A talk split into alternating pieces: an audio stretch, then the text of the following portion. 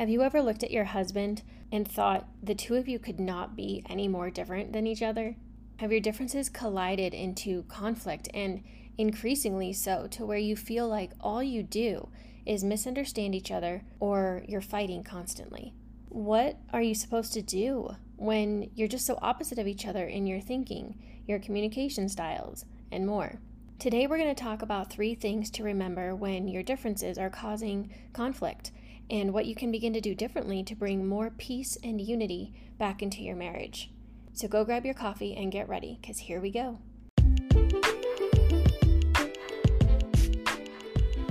This isn't a game of ding dong ditch, and don't worry, I'm not a solar panel salesman. I'm just here to see you, friend.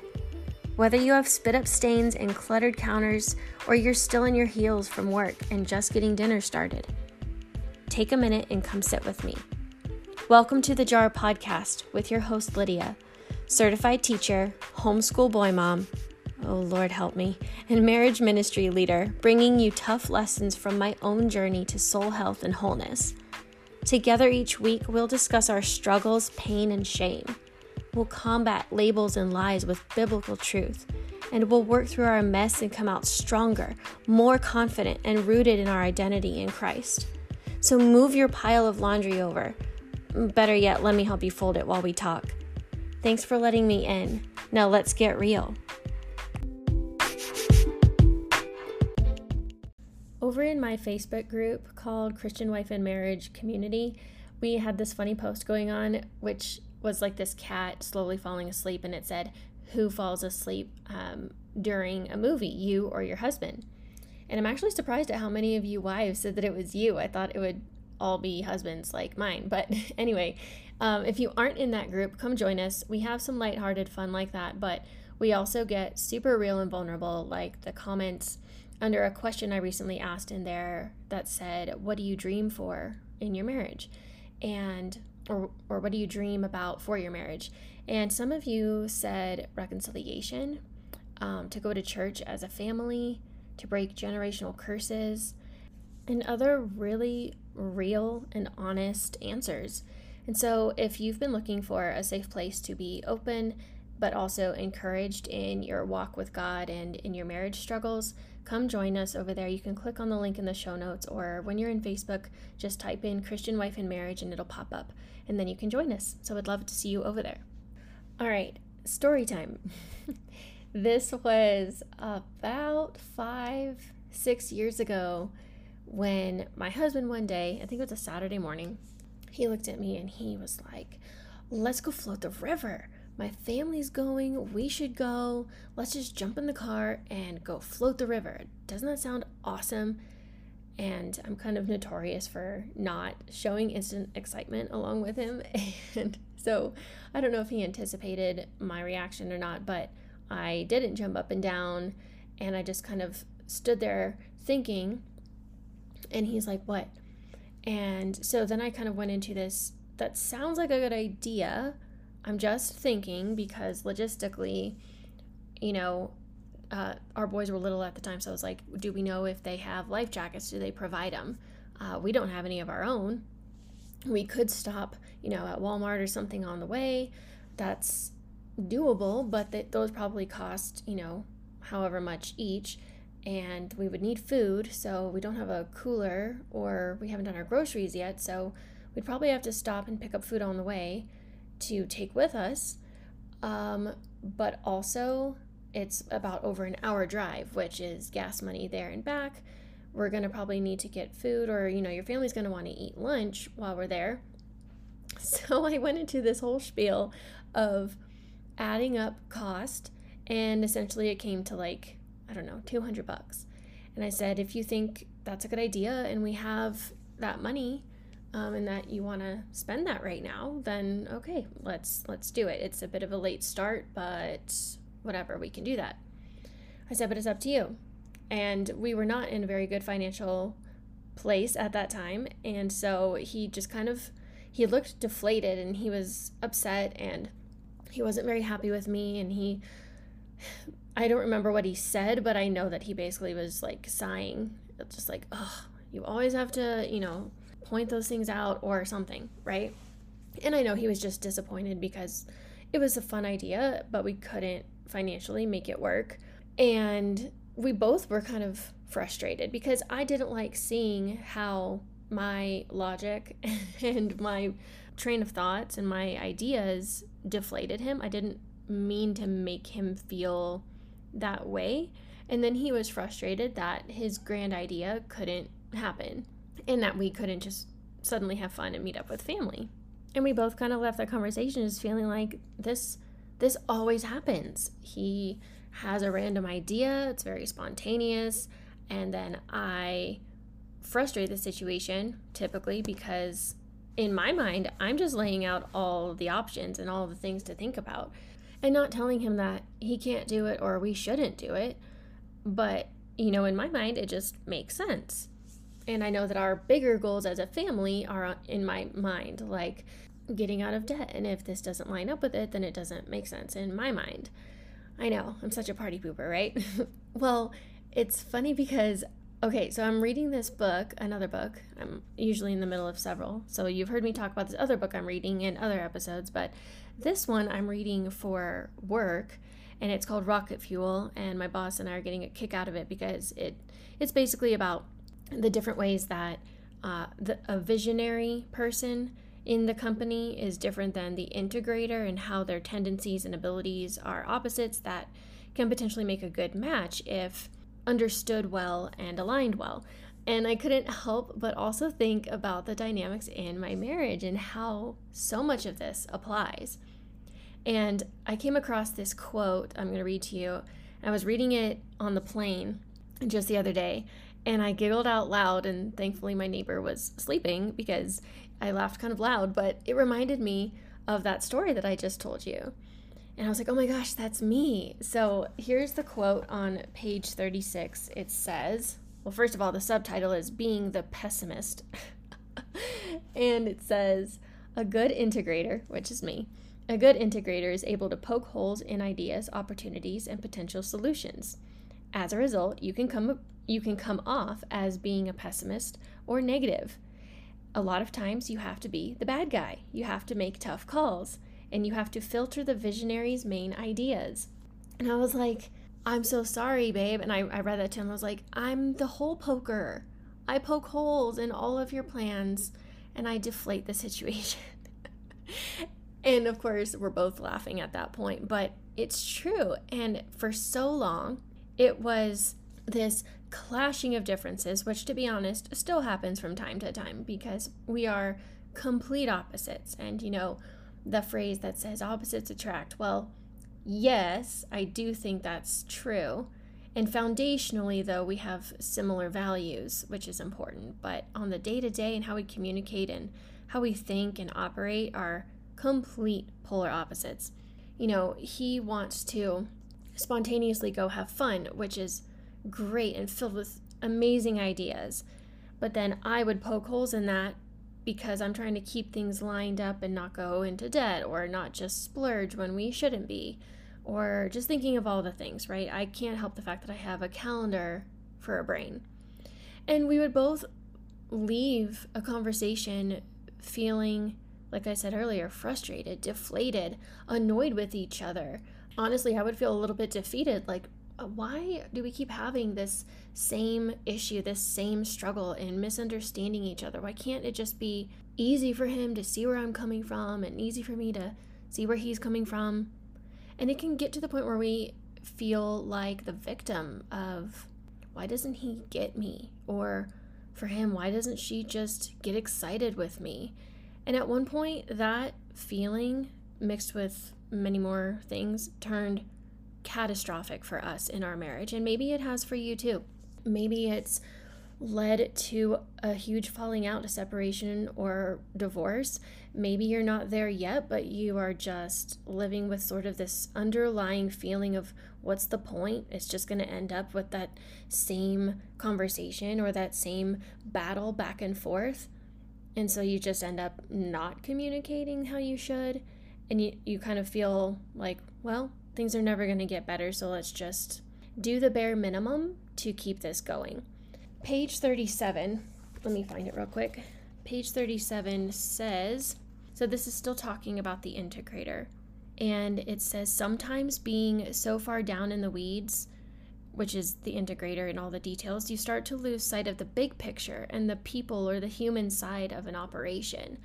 And so sometimes for me, that means that I can begin to think more about the logistics and not about my husband, where maybe I need to once in a while let those logistics go and do something that makes him happy. It says you can feel unappreciated at times and become unappreciative of your people. You aren't getting thank yous, so you stop giving them to others. And I know that in my marriage, that definitely happened at one point, and it can creep its way back in, but I'm more aware of that now. But a while ago, it was I felt so unappreciated and unseen, and that all of my efforts to help our family get on its feet and financially and in every way that I wasn't getting thank yous because I was doing all the dirty work. That led to feeling very unappreciated and bitter. And later on in, in on this page it says you're constantly dealing with friction. People see that you are frustrated and it affects the culture, or in this case, the marriage or the family, because I mean kids are all affected by it. So when mama's not happy and when mama's frustrated and feeling unappreciated and all that, all of that seeps out onto my husband, onto my kids, and it affects the whole dynamic and everyone suddenly is grouchy and cranky and no one's getting along. And i'm not saying that's always the reason for all of that but that's definitely a part in it. And for my husband so perhaps this is flip-flop for you. Maybe you're more the visionary person and your husband is the integrator and and that's fine. So however this applies to your marriage and your dynamics you can take what you can from this um, or just buy the book and even though it's meant to be for like corporations and companies it's definitely like obvious for marriage dynamics as well. But in the chapter that talks about the visionary i also laughed because i'm thinking of my husband and it says that the ability to kind of just jump on board with all of these ideas back and forth and back and forth it says on page 12 this is actually a gift because it provokes so many ideas but it can also often lead to miscommunication and they feel frustrated, and so do you. And it says that um, visionaries don't like sweating the details, and having to repeat often wears them out. And so they tend to under communicate their, their vision, their idea. They just have this great idea and they want people to understand it. And it says that they get bored easily and they, they want new things to keep them excited and, and happy and growing and those are all great things and I, I see the value in that in my husband but i didn't always see that or didn't always understand it. And so today i want to get into these three things to remember. When you're experiencing conflict because you're going to you always will you you're both human and even if you've been married for 30 plus years and you think the other person should get you by now you're still both fallen human beings and you're going to miscommunicate but these things can help you to keep these uh, tendencies in check, but also to align them and keep them working well together because your husband has something in him that you don't, and you have something that he doesn't. And together, you two can be powerful and cause a lot of growth. But otherwise, these differences can clash when you're not seeing eye to eye and you're just misunderstanding each other. So, the first thing to remember when you're beginning to kind of go down this road of clashing and conflict and bickering is number one, that almost everything can be figured out, or everything is figure outable, or understood using active listening. And if I haven't done an episode on active listening, I think I've mentioned it before, but, and I'll just give a quick overview. I'm not going to go into depth about it, but active listening is essentially one, not thinking about what you're going to say next, truly listening to what it is the person is saying and trying to understand. And two, asking clarifying questions. So, after your husband has said something and you're not quite understanding it or you don't agree with it, is asking him, okay, so what I'm hearing you say is that is whatever. Is is that right? Or it sounds like what you're saying is this. Is that is that the case? Give him a chance to clarify because um, he may not even understand that what he's saying is coming across that way, and the same for you when you're speaking. So, being a, a good listener is so important, and I know that it's not easy, but the more that you do it, the more you're going to avoid the big conflicts and the big clashes, especially when the two of you are not seeing eye to eye. Number two, the second thing to remember is try to identify the good intentions or the positive side of what your husband is bringing to the table, whether he's the integrator poking holes in your idea or whether that's you doing that to his big grand idea that you don't really like. And it it may take some time and you may have to look kind of deep um, or even pray about it as far as how to look for what the positive is. Maybe it doesn't seem like there's any good right off the bat. Uh, and maybe he's reacting in a very angry way or grumpy, or he's just giving you the, the silent treatment, and it's really hard to see the good in that. And for the most part, it's probably coming from a good desire to either protect you or to have fun and keep spontaneity in the marriage or to be a good financial provider.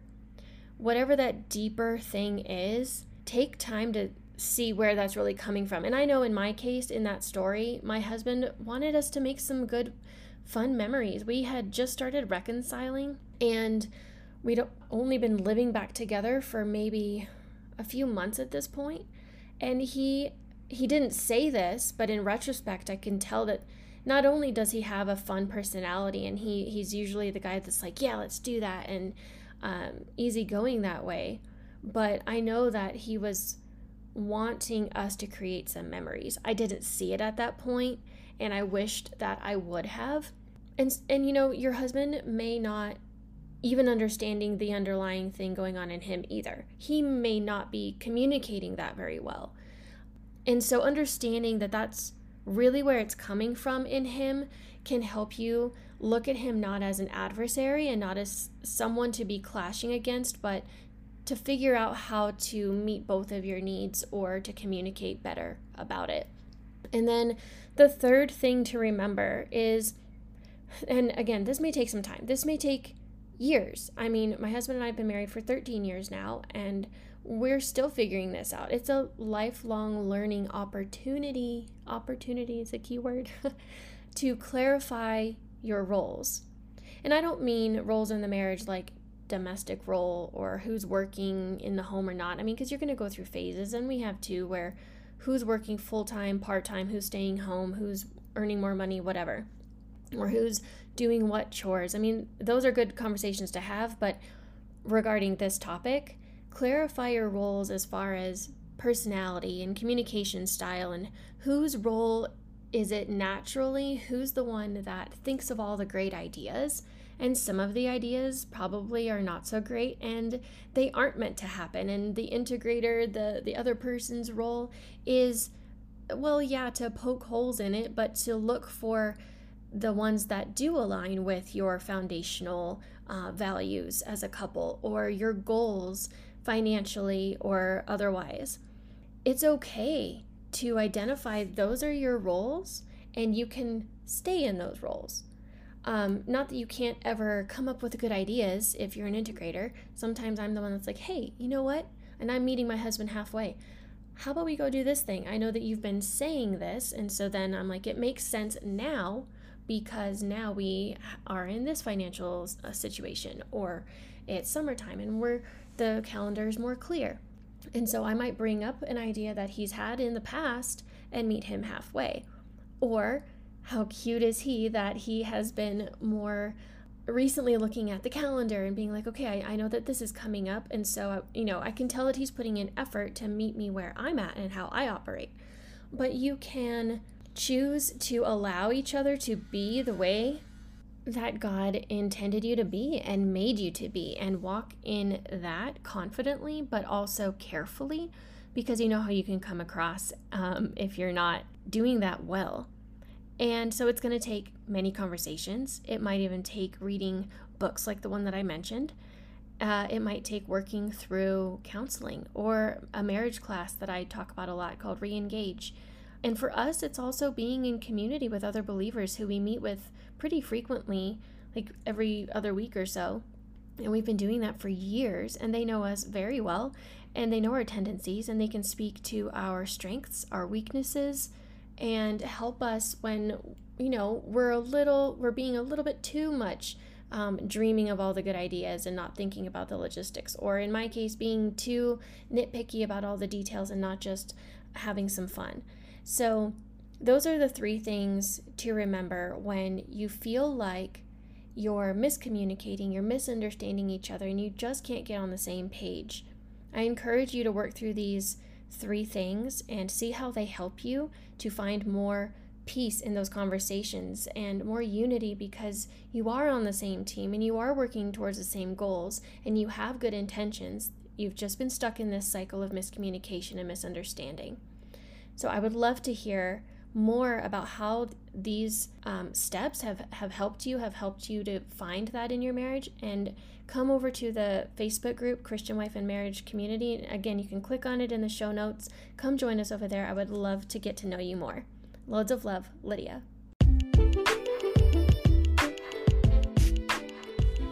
Second Corinthians chapter 4 verse 15.